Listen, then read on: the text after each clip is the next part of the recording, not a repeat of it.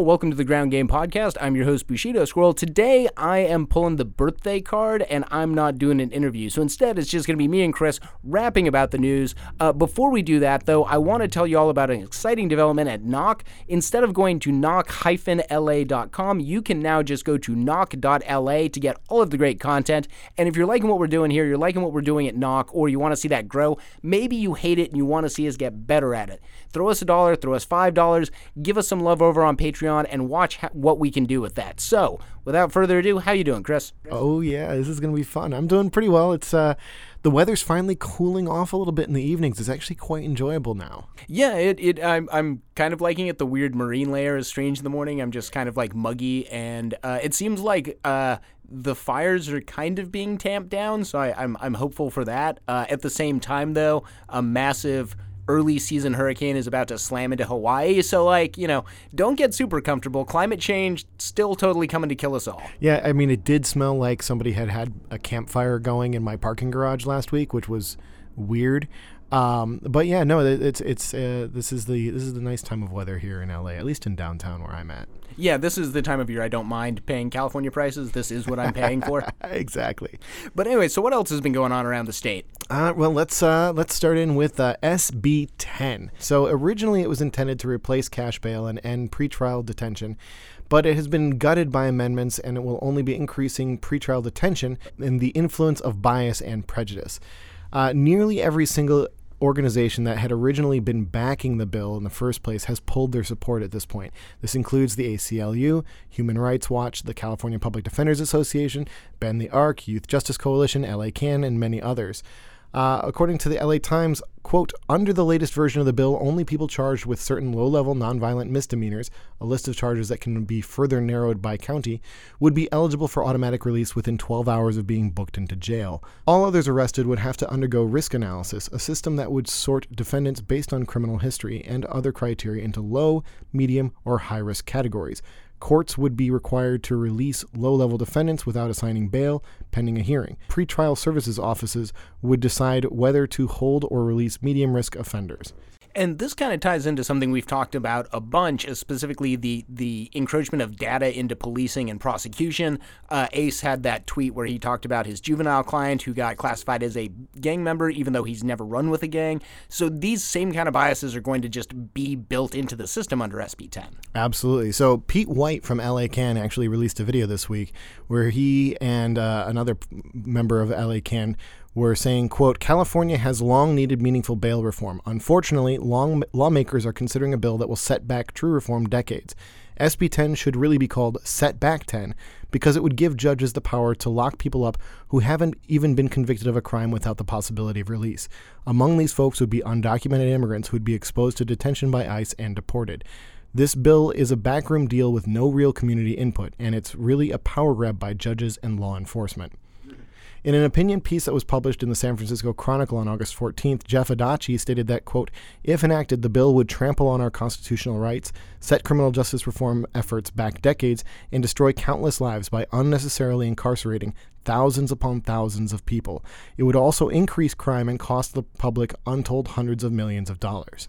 And so now, unfortunately, uh, it's out of the legislature's hands and it's onto Governor Brown's desk. It it the originally amended S B ten passed last Thursday. It passed the Assembly on Monday after another round of heavy amendments, went to the State Senate on Tuesday and passed, and now is sitting on Governor, Governor Brown's desk to be signed. So that's sort of our last gasp, is to pressure Governor Brown into vetoing this bill, because if he doesn't sign it, it becomes law, and if he does sign it, it becomes law even more quickly. On the uh, on the same subject of mass incarceration, as you're probably aware, August twenty-first marked the start of a nationwide prison strike. Uh, this is taking place across at least seventeen states. Uh, it was started by a situation at Lee, Lee Correctional Facility in South Carolina where the guards were literally setting up fights between inmates to sort of settle rivalries and basically not do their jobs. There was an insane riot that went down where the guards basically let the prisoners run crazy all over the, the facility. They did not step in to de-escalate or to stop any violence. Uh, seven people may have died. So coming out of, yeah, coming out of that, uh, prisoners have decided to strike across the nation to no longer work under slave labor conditions, to go on hunger strikes, to do other forms of protest, and are looking for support from the outside. So last night I was down in downtown L A at Men's Central for a noise demonstration put on by the I W W. And here's some sounds for that.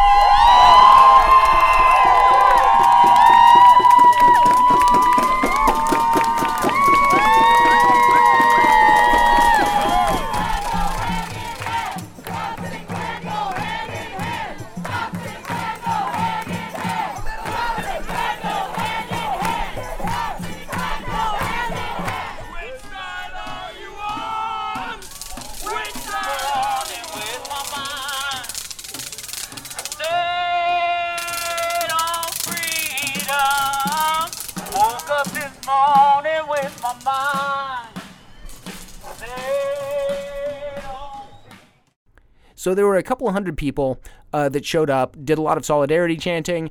Uh, we didn't have a real chance to interact with anyone who's incarcerated at Metropolitan Detention Center, where Occupy ICE L A is encamped. We can often communicate with the prisoners at night. Uh, last night, there were some police and some sheriffs keeping tabs on us. Uh, obviously, it's a lot harder to get close to Men's Central. It's a very locked-down facility. Uh, but all in all, it was a pretty, you know, rowdy, noisy night. Uh, not too much pushback from the police. Uh, and people did some, like, good solidarity. And it's definitely getting a lot of media pushback. The prison strike was a trending topic on Twitter, which the last time there was a nationwide prison strike, that was two years ago in twenty sixteen, didn't get nearly the pickup. Uh, N P R did some coverage of it today, which they're catching some blowback for, but no matter if you think that the mainstream press isn't being radical enough, the fact that they're covering this is a major, major win. Absolutely. Yeah, so uh, back to, to more California-specific politics, uh, the Ridley-Thomases Uh, continue to be incredibly corrupt. Yeah, so Sebastian Ridley-Thomas is uh, being exposed for having been uh, under investigation for at least two counts of sexual harassment. Uh, in a quote from the L A Times, late that month, the Assembly Rules Committee informed him that an investigation into a complaint was underway, according to correspondence that was reviewed by the Times. Two sources familiar with the investigation said that the complaint was about un- alleged unwanted physical contact of a sexual nature, but did not disclose details of the allegation. A second sexual harassment complaint uh, by a different person was filed around the same time, according to a source familiar with the matter. The sources spoke on the condition of anonymity because they are not authorized to discuss the matter publicly. So Sebastian Ridley-Thomas is basically, this is all in conjunction with his abrupt departure from the State Assembly, which came in around Christmas time in uh, twenty sixteen, where he was citing an ongoing health concern that was pushing him out of his position of power there in the State Assembly. Um, and that all was happening despite the fact that he was actually in the middle of raising funds for a bid for his third full term in the Assembly. So it all didn't really make that much sense at the time, and it was also coming at the, on the heels of the uh, departure of two other members of the State Assembly f- following uh, sexual harassment allegations uh, on their part uh, as part of the Me Too campaign. Yeah, and with, with Ridley-Thomas and also just Assembly members in general, we're not going to find out the details of these allegations unless they're substantiated. So we may be in the dark forever, depending on what the legislature finds, and so far their track record on uh, holding people accountable is is mixed, to say the least. Yeah, so an interesting thing that came out in the last couple of days here uh, regarding this situation is that Carl Henley, who is the president of the Los Angeles chapter of the N double A C P, released a statement um, from the uh, officially re- released a statement on behalf of the N double A C P chapter of Los Angeles, saying that they, quote, support Ridley-Thomas's African-American voter efforts. Um, which is apparently in reference to the African American Voter Registration, Education, and Participation Project, which is uh, known by an acronym A A V R E P, which is quite a mouthful, um, which is a political action committee that he found that was founded by um, Mark Ridley-Thomas in two thousand two and is currently listing on their website that Sebastian Ridley-Thomas is their chief strategist. it's genuinely unclear what it is that Carl Henley was trying to get at with this, um, because he doesn't actually mention in any way how this is tied into the Policy Research and Practice Initiative, which is the nonprofit uh, think tank organization that is headed by Sebastian Ridley-Thomas, who was the, the and that's the organization that was the recipient of that one hundred thousand dollars, which was funneled through the U S C School of Social Work uh, and, and then given to the uh Policy Research and Practice Initiative. And from what I remember, the the uh, the group that was listed in the L A Times was something like Citizens for a Better Los Angeles or some innocuous group like that. And it also doesn't make a lot of sense as to why the Ridley-Thomases felt that they had to launder the money through U S C. Henley talks a little bit about U S C using its reputation to help push African-American voting efforts, which sounds noble, but I still don't understand why they would go through U S C to just give a donation to this um, political action committee when they could just do that outright if it was a legal donation. Absolutely, which which also then, I mean, that, that speaks to the fact that U S C did then immediately fire Sebastian Ridley-Thomas when these allegations uh, were made known. And and they did say that he did not inform them he was under investigation when they hired him. He oh, never mentioned yeah, it. That's right. Uh, and claims that he didn't know about it, but it, it it's... very like sordid tale, and you actually have to wonder how much due diligence U S C did before they hired him, because it seems like they didn't do any at all. There are a lot of coincidences in this story. Yeah, a lot of coincidences. Um, but yeah, because the the um, that money was being funneled through U S C, that is why this matter was then referred to the uh, the state the the federal U S attorney, attorney's the U S office. Attorney's office in order to prosecute this potentially for money laundering issues. Yeah, and it's you know when U S C throws up flags on a donation, that tells you something, because they'll take money from just about anyone. Uh, they are the largest recipient of DARPA. That's the Defense Advanced Research Projects uh, that the Pentagon uses to develop like super weapons and cyber weapons and all that stuff. U S C gets more of that money than any other university in the world. So you got to know that like if the money strikes them the wrong way, it's got to be really dirty.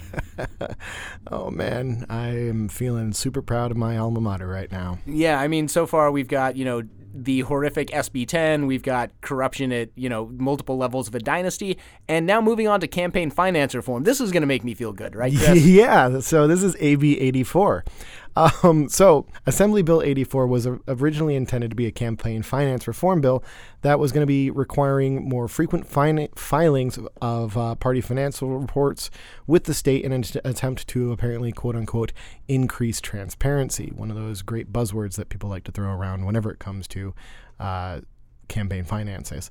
So according to reporting from the Sacramento Bee, quote, in a typical election year, political parties are only required to file six financial disclosures and a twenty-four hour reports on contributions of one thousand dollars or more in the three months leading up to an election. A B eighty-four would require political parties to file monthly reports as well. So this bill would also establish new legislative caucus committees that are independent of the county party bodies and would very likely lead to a massive increase in special interest spending. So Emily Rush, who is the executive director of California Public Interest Research Group, told the Sacramento Bee that, quote, the new law essentially allows corporate donors to give seventy-three thousand dollars more to each party. That's a thirty-six thousand five hundred dollars donation to Senate Democrats and thirty-six thousand five hundred dollars limit to Assembly de- Democrats, for example, to fund candidates' campaigns per year. Uh, in further quoting from Rush, quote, rules that allow these really large contributions end up reducing the influence of average Californians in the process. Democracy should be for all of us, not the very few. Currently, the way that the uh, system works is that county party committees funnel money up to the state party, which then in turn hands out contributions based on the endorsements of the party uh, candidate of, of candidates Uh, through the party, which happens during the conventions and in follow-up events. Um, but if nobody gets the endorsement, then n- if nobody gets the endorsement, then none of the money is actually going to be spent on that race. The proposed system in A B eighty-four would actually upend that paradigm and would allow the leaders of both parties in each house to spend as much money on any race that they choose, regardless of who gets in the, the endorsement. And it actually would allow the leaders in those houses, in the House and the Senate, to spend the money on candidates who were explicitly not endorsed. So they could actually end up having these leaders spending money on a, on a candidate who is running against the endorsed Democratic Party candidate or Republican Party candidate in any of these races. It really does throw a potential massively, massively uh, special interest funded wrench into how the entire political system works in this state. That seems like a really easy way to wash a lot of cash, and it seems like a really easy way to make sure that people in leadership positions are even more powerful in the legislature. Absolutely. Yeah, it doesn't look like that's going to do anything to really fix our campaign finance system here on the state level. Uh, but now I want to look at the broken campaign finance system on the federal level, specifically because it seems our, like our mayor is really intent on running for president. Yeah, he absolutely does. It's actually, uh, there, this brings to mind the fact that the Los Angeles Times is currently uh, in a lawsuit with the city, uh, or has filed a lawsuit against the city in order to find out how much money they're actually spending on uh, Garcetti's security detail, because he's flying around making all these stops as part of a potential uh, testing of the waters, as it were, for his potential twenty twenty presidential ambitions. Yeah, because every time he goes to like Iowa or Thailand or some other place that is not Los Angeles, uh, he's taken L A P D officers with him as his personal security, because apparently Meg is a very high value target. Yeah, so uh, there's this interview that he gave with the Associated Press last week, um, and oddly there's no actual transcript that's available, just the write-up from the A P. Um, and in that interview, he actually uh, was was asked about um, the what he thinks about ICE, and he stopped short of calling for the abolition of ICE, but he said that its mission uh, needs to be changed. So he's up for some form of reform of ICE, but not for full abolition, unlike a lot of the leaders in the Democratic Party are taking at this point. Um, but the uh, Associated Press liked uh, pointed out that one of Garcetti's signature accomplishments as mayor, quote unquote, was helping craft a successful plan to bring the twenty twenty-eight Summer Olympics to Los Angeles after ceding the twenty twenty-four Games to rival Paris. Uh, he also predicted that the transportation improvements and construction in advance of the Games will change the face of the city, end quote. And this is one of the reasons why he's refusing to call for the abolition of ICE, is that he doesn't want to piss off the federal government. In order to hold the Olympics, he will need a lot of federal support. He will need a lot of support from their security apparatus, from their surveillance apparatus. So if he wants that and he wants the federal government to support him, he has to play nice with D H S. Again, just selling our city down the river to uh, serve bigger moneyed interests. Absolutely. And they also failed to point out the fact that uh, when it comes to the actual bidding process for those twenty twenty-four and twenty twenty-eight games, there were literally only two cities left. Nobody in the world wanted to host these games except for Los Angeles and Paris. And Paris basically said, well, if we hold them in twenty twenty-eight in Paris, we won't actually be able to do them in the city, because the facilities that we need to host the Olympics will no longer be available at that point in time. And L A basically said, well, ours will. And so the I O C said, well, okay, then Paris gets them in twenty twenty-four, L A gets them in twenty twenty-eight.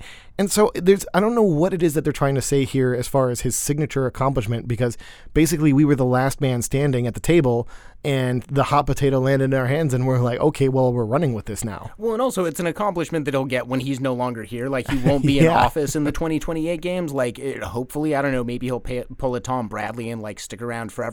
But it's also worth noting, like there is no official twenty twenty-eight bid. There was a twenty twenty-four bid that was submitted and then went through some rigmarole, rigmarole and the, the L A City Council basically had eight days to decide on making the twenty twenty-eight bid, which was just them copying and pasting the twenty twenty-four bid, and kind of raises a lot of questions about what exactly got supported there.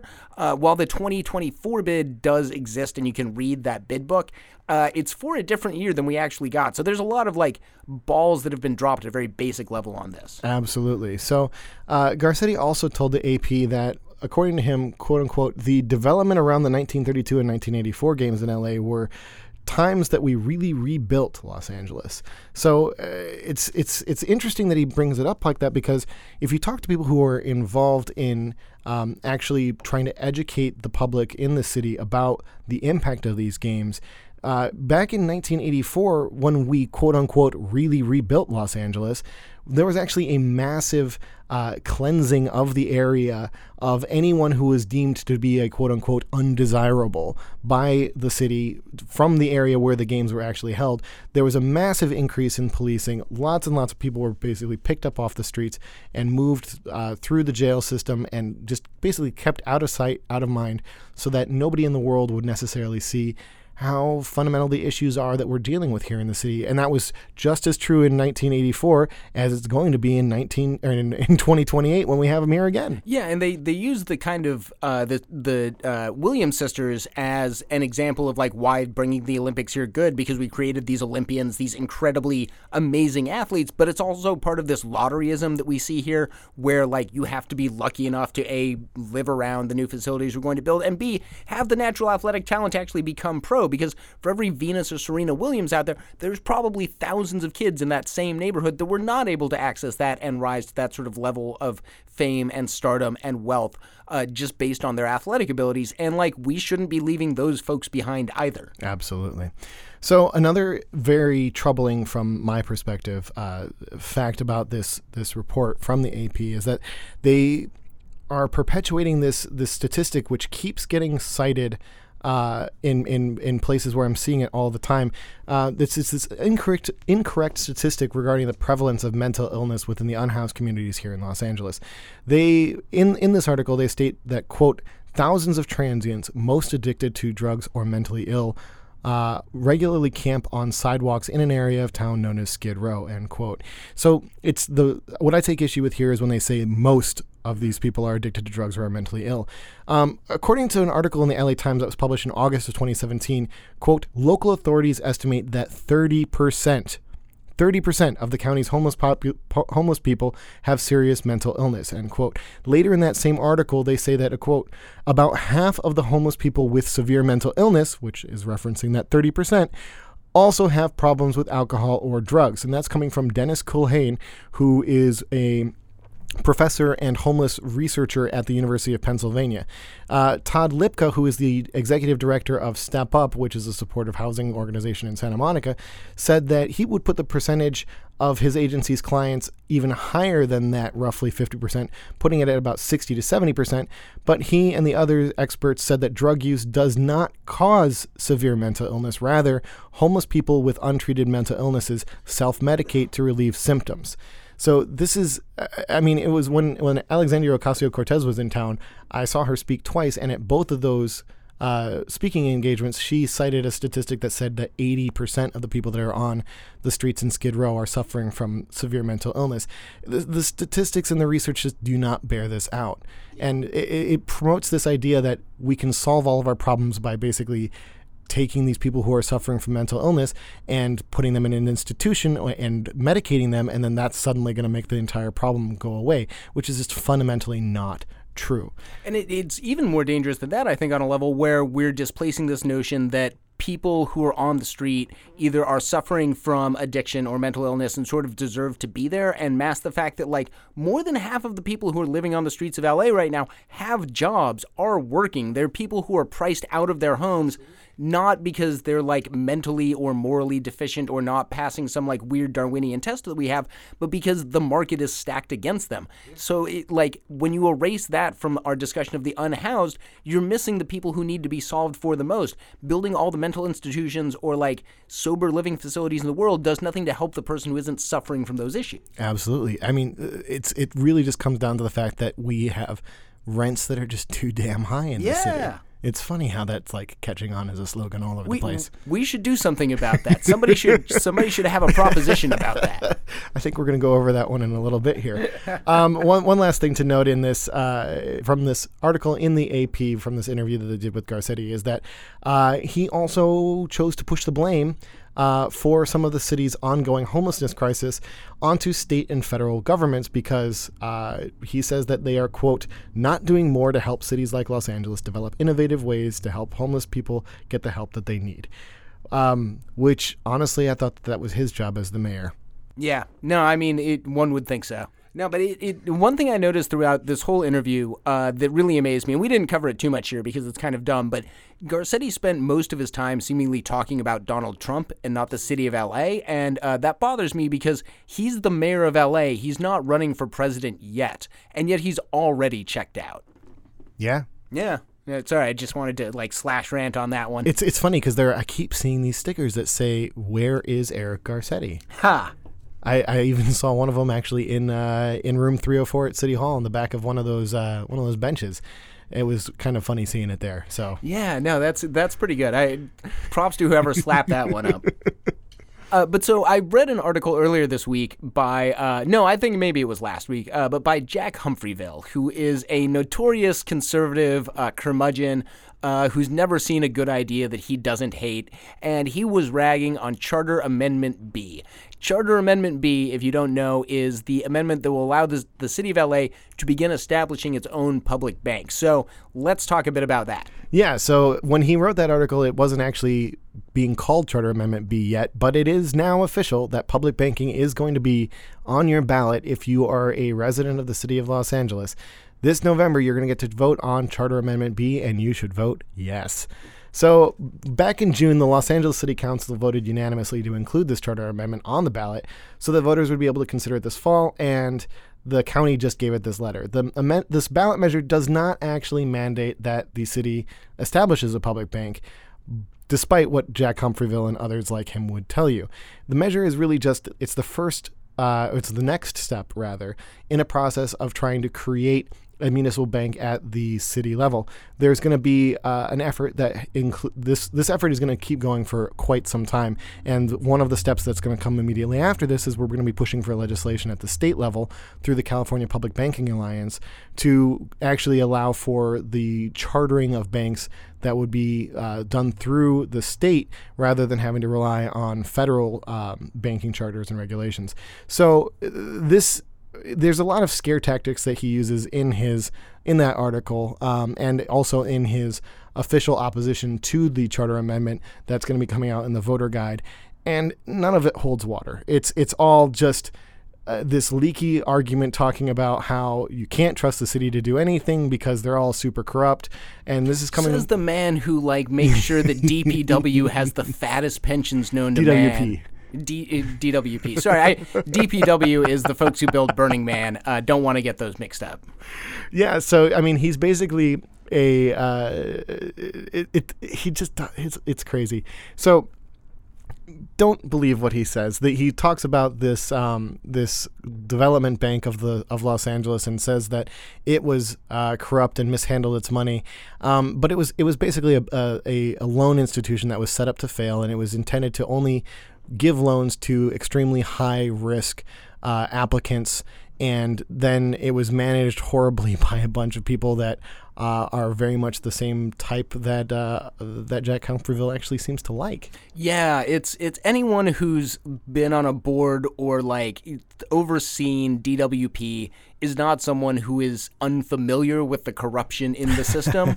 uh, we've read the reports on like what their union does with the money we give them, uh, and it's led to several indictments and investigations across the state. But this uh, push for a public bank here in L A is part of a larger state and national push, and that's actually pretty exciting. This we L A may actually have the chance to be the first major metropolitan area that takes a foray into this area, and that's going to help pull along a lot of the national and the state momentum. One of the things that's talked about a lot is the fact that marijuana businesses have a hard time accessing banking or storing their cash. So there's a lot of different ways that like a public bank here in L A in the next decade or so could unlock and shore up a lot of revenue and give people a lot of options. So this is definitely something to keep up with. And if you do it, it And if you are voting in November, please vote yes on Charter Amendment B. Yeah, there are actually fifteen different pieces of legislation or more at this point that are going through across the country, all in support of uh, public banking initiatives. So it really is that like, L A is leading the charge on this one, but it's there. This is a movement that's growing all over the place, and, and the only extant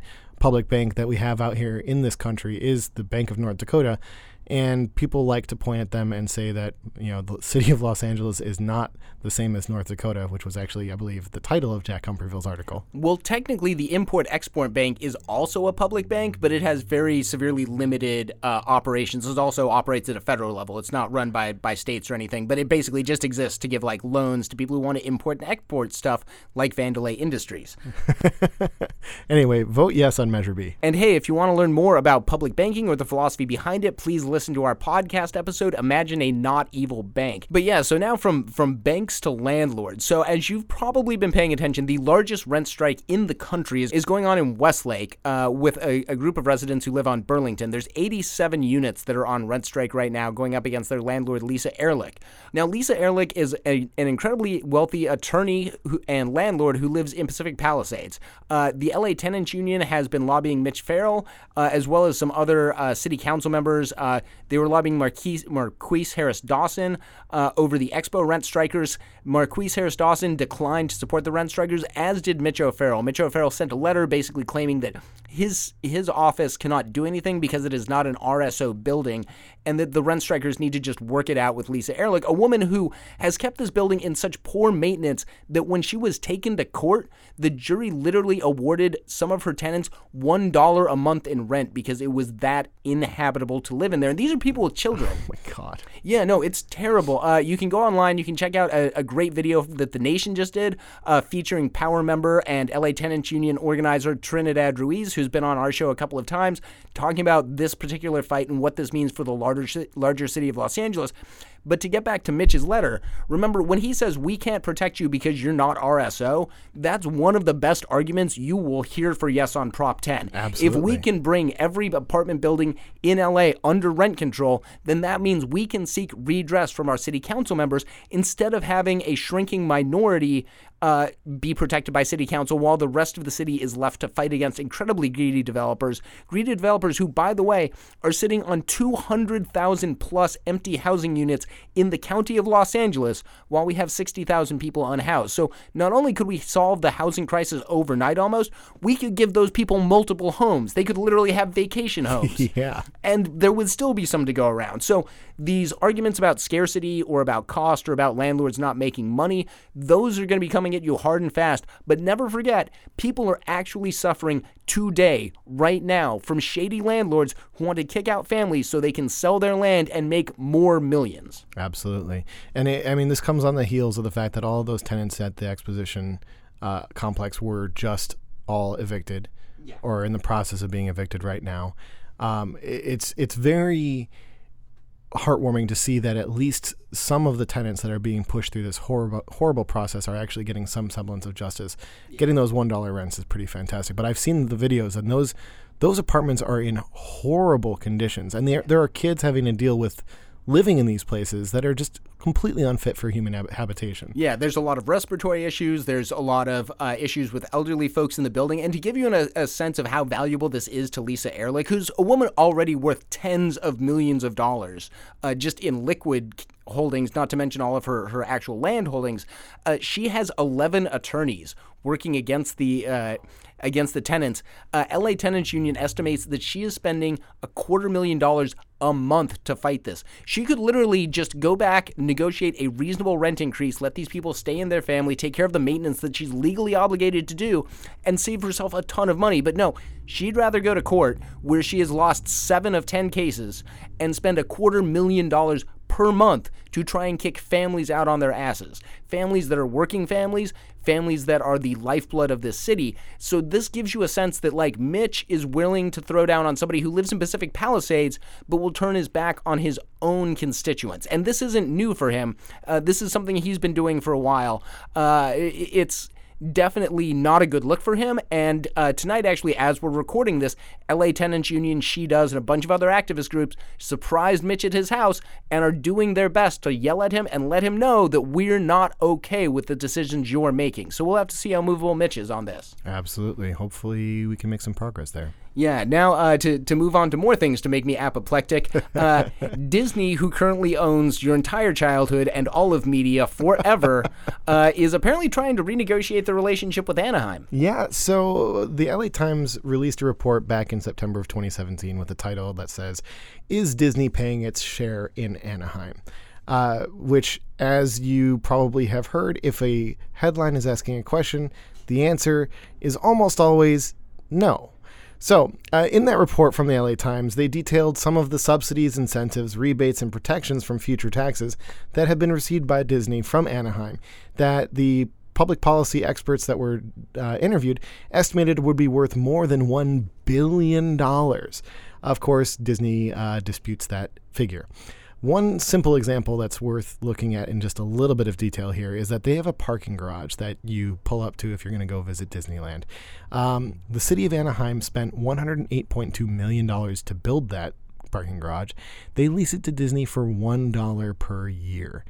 And if Disney fills up only half of the parking spaces in that structure every single day, which they fill up more than much more than half of it most days, that represents something like thirty-five million dollars in revenue for Disney that is on a uh, on a parking garage that's owned by the city. So that's thirty-five million dollars a year in basically a giant tax rev- tax subsidy from the from the city, uh, in addition to all of the massive uh, discounts that they get courtesy of Prop thirteen. Um, But in reporting from the L A Times on August twenty-second, there was suggested that the move uh, that Disney is proposing to end all subsidies that are similar to this is actually part of an attempt by the megacorporation to improve their relations with the city ahead of the November sixth election, because there is a ballot measure that would require Disney to pay all of its staff a living wage if it passes. Specifically, the language in the ballot measure requires this pay raise from, quote, all large hospitality businesses that receive a tax subsidy from Anaheim, which if Disney is able to end all of these subsidies, then they are supposedly going to be hoping that it could be, uh, it would disqualify them for from being affected by this ballot measure. Right now, Disney is still insisting that this is really, uh, this this request to end these subsidies is actually part of their effort to, quote unquote, reset the relationship with the city and build goodwill between them. Which is so weird because they literally strong-armed the city into not raising their taxes by promising to invest a billion dollars and then saying that building Star Wars land, which, like, I'm in favor of Star Wars land. Let's let's not, you know, get crazy here. But that inve- that building Star Wars land counted as that billion-dollar investment when it was sold to the people of Anaheim as, oh, we're going to repave your roads, we're going to improve infrastructure. Disney didn't say give us a tax break and then we'll put a billion dollars into our own park to make money. They made it seem like that billion dollars would go into the community. Yeah, one of the other tax subsidies that they were arguing about was uh, they were trying to be exempted from a uh, basically a hospital or hotel tax, um, which the city was going to grant them. But then it turned out that Disney, after striking that deal with the city of Anaheim, moved the location of that hotel by something like a thousand feet, which then the city of Anaheim says disqualified the hotel from that agreement.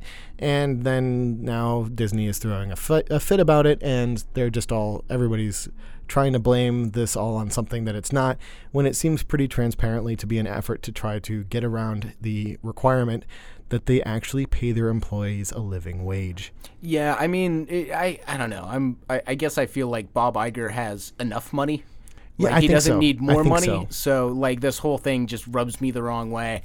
Uh, speaking of things that rub me the wrong way, uh, our millennial congressman, well, not ours, but San Diego's fiftieth district has a millennial congressman who vapes, who games, and apparently embezzles a lot of money from his campaign. So let's talk Duncan Hunter, because this story is a doozy. two hundred fifty thousand dollars. Yeah. Yeah, so Duncan Hunter and his wife, Margaret, were indicted by a federal grand jury for converting two hundred fifty thousand dollars in campaign funds to pay for personal expenses. Uh, I mean, this story is just absolutely ridiculous. So I'm just going to read you part of the Justice Department statement uh, detailing this. This is just the opening, one of the opening paragraphs. Quote, a forty-eight page indictment details scores of instances beginning in two thousand nine and continuing through two thousand sixteen in which the Hunters illegally used campaign money to pay for personal expenses that they could not otherwise afford. The purchases include family vacations to Italy, Hawaii, Phoenix, Arizona, and Boise, Idaho, tuition, school tuition, dental work, theater tickets, domestic and international travel for almost a dozen relatives. The Hunters also spent tens of thousands of dollars on smaller purchases, including fast food, movie tickets, golf outings, video games, coffee, groceries, home utilities, and expensive meals. eleven hundred dollars to Steam. Like, that's the one that really gets me, is eleven hundred dollars on Steam. What do you Steam. spend eleven hundred dollars on Steam buying? That's so many triple A titles or so many independent games. Well, and what's funny about the Hunters is, like, they almost sound like your regular just broke millennial couple. Like, they have, you know, they don't have good liquid assets. They're uh, leveraged to the hilt with credit cards. Uh, and then you read details like during this time frame, they overdrew their checking account something like eleven hundred times. Oh, my God. Resulting in thirty-seven thousand dollars worth of overdraft fees, which, like, that's somebody's salary in a year, and that's what those folks are spending, like, just on overdraft fees in this time. That's absolutely insane. My other favorite story is when they went to Italy uh, and they tried to expense it to the campaign, and uh, Duncan was told, like, no, you can't do that. He tried to hastily set up a tour of a military base, a Navy base, uh, in Italy to justify the trip as a congressman. The wow. Navy got back to him and said, uh, we can only do tours on these certain days, so you'll have to make it be one of those days.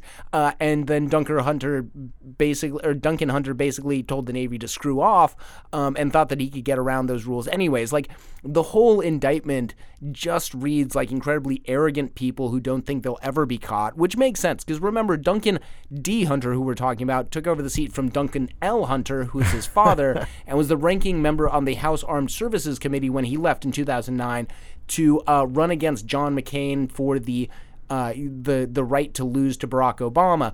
So we've got, like, this is a really, really wow. interesting one. It also gets more fun if you remember Chris Collins on August eighth was indicted for insider trading. Chris Collins was the first member of Congress to come out and endorse Trump. Uh, Duncan Hunter was the second. Wow. Yeah, so the fact that he got this indictment the same day that Paul Manafort got convicted of eight out of eighteen charges for bank and tax fraud, and Michael Cohen allocated to some really, really amazingly bad charges for Trump, just kind of like, it, it was a very amazing day for the G O P. Like, a lot of their corruption got called out, and it appears like Duncan Hunter was not completely blindsided by this, but he's going to have a really hard time getting out of this, and Paul Ryan has already said they're going to strip him of his leadership positions, of his committee uh, positions. Basically, uh, he's going to be become persona non grata until he gets out from under this, but there's a really good chance that he's going to win the election in November. So if you know people who live in the fiftieth District of San Diego, which is kind of east... which is kind of east of San Diego proper, uh, tell them not to vote for Duncan Hunter because he's going to steal all of their money. Uh, and last thing before I, I, I move away from this, most of his donors are defense contractors. So now I'm confused because I always advocate stealing from defense contractors, but maybe not for Republicans. So it, this, this is a complex issue, obviously. I'll have to see how I feel about this. Um, I'll go and look at what Steam games he was playing because maybe that will win me some sympathy, uh, but we'll see.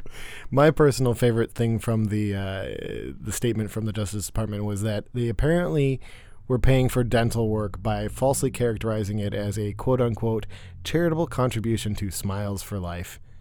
This is just like the, the quintessential way of they're spending all of this money. They just come up with completely outlandish excuses of, yes, I'm paying my dentist to work on my teeth as a charitable donation. Well, it's like when I go to Trader Joe's and make a charitable contribution to pay for my groceries, right? Like, I'll just write that off from now on. See, innovative ways of thinking about finance. This is what we. This is what the G O P is good for. Yeah, man, they're they're leading the way on that one. Yeah, so we'll have to see how that one goes. I mean, campaign finance reform, or sorry, campaign finance violations uh, generally are kind of a white-collar-ish crime, rarely result in jail time. Generally, it's just sort of fines and stuff, but we'll have to see how the Department of Justice is feeling. Uh, to his credit, Duncan Hunter is not giving up the belief that he is beset by agents of the deep state and that this is all a result of a very Obama-friendly Department of Justice.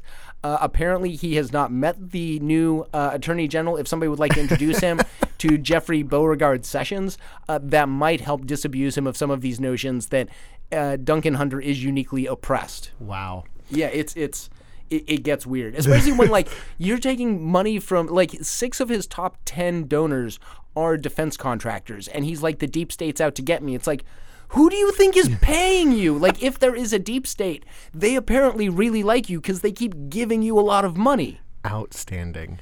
Oh, yeah, so uh, it, I don't feel better now.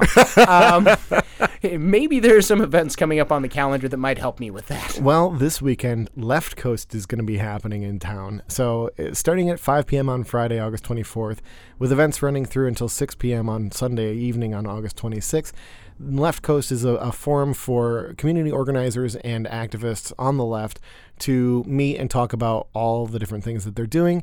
Uh, these events are going to be held at the L A Trade Technical College, which is located at four hundred West Washington Boulevard, just south of downtown Los Angeles, so right in my neck of the woods. Nice. And then also, uh, there is going to be an event Uh, related to Proposition ten. It's going to be the Yes on ten Day of Action for a statewide day of action that's happening on August twenty-seventh. Uh, we won't go into detail about what's going to be happening, but we'll go on to lots of detail following up after the fact. Yeah, it should be good. If you get the chance, show up there. If not, you're going to be seeing a lot of Yes on ten campaigning coming in the next couple of months. It's really important that we pass this. It's really important that we show the city council and the County Board of Supervisors that there is momentum for rent control so that they immediately move to enact rent control or at least rent stabilization in all of L A County, in all of L A City, because uh, otherwise the developers are going to take the tens of millions of dollars uh, that they haven't invested in the No in ten ca- No on ten campaign and put it into stopping rent control or trying to get rent control uh, repeal, because Costa-Hawkins did freeze it, so you couldn't make any changes. So we're kind of entering a bit of an unsettled period, but Yes on ten, very, very important. Absolutely. So as always, if you've got events that you want us to publicize, take part in, or generally be made aware of, please visit our website at w w w dot ground game l a dot org, and also, or just go to g g l a dot info, uh, or visit our Facebook page and send us a message.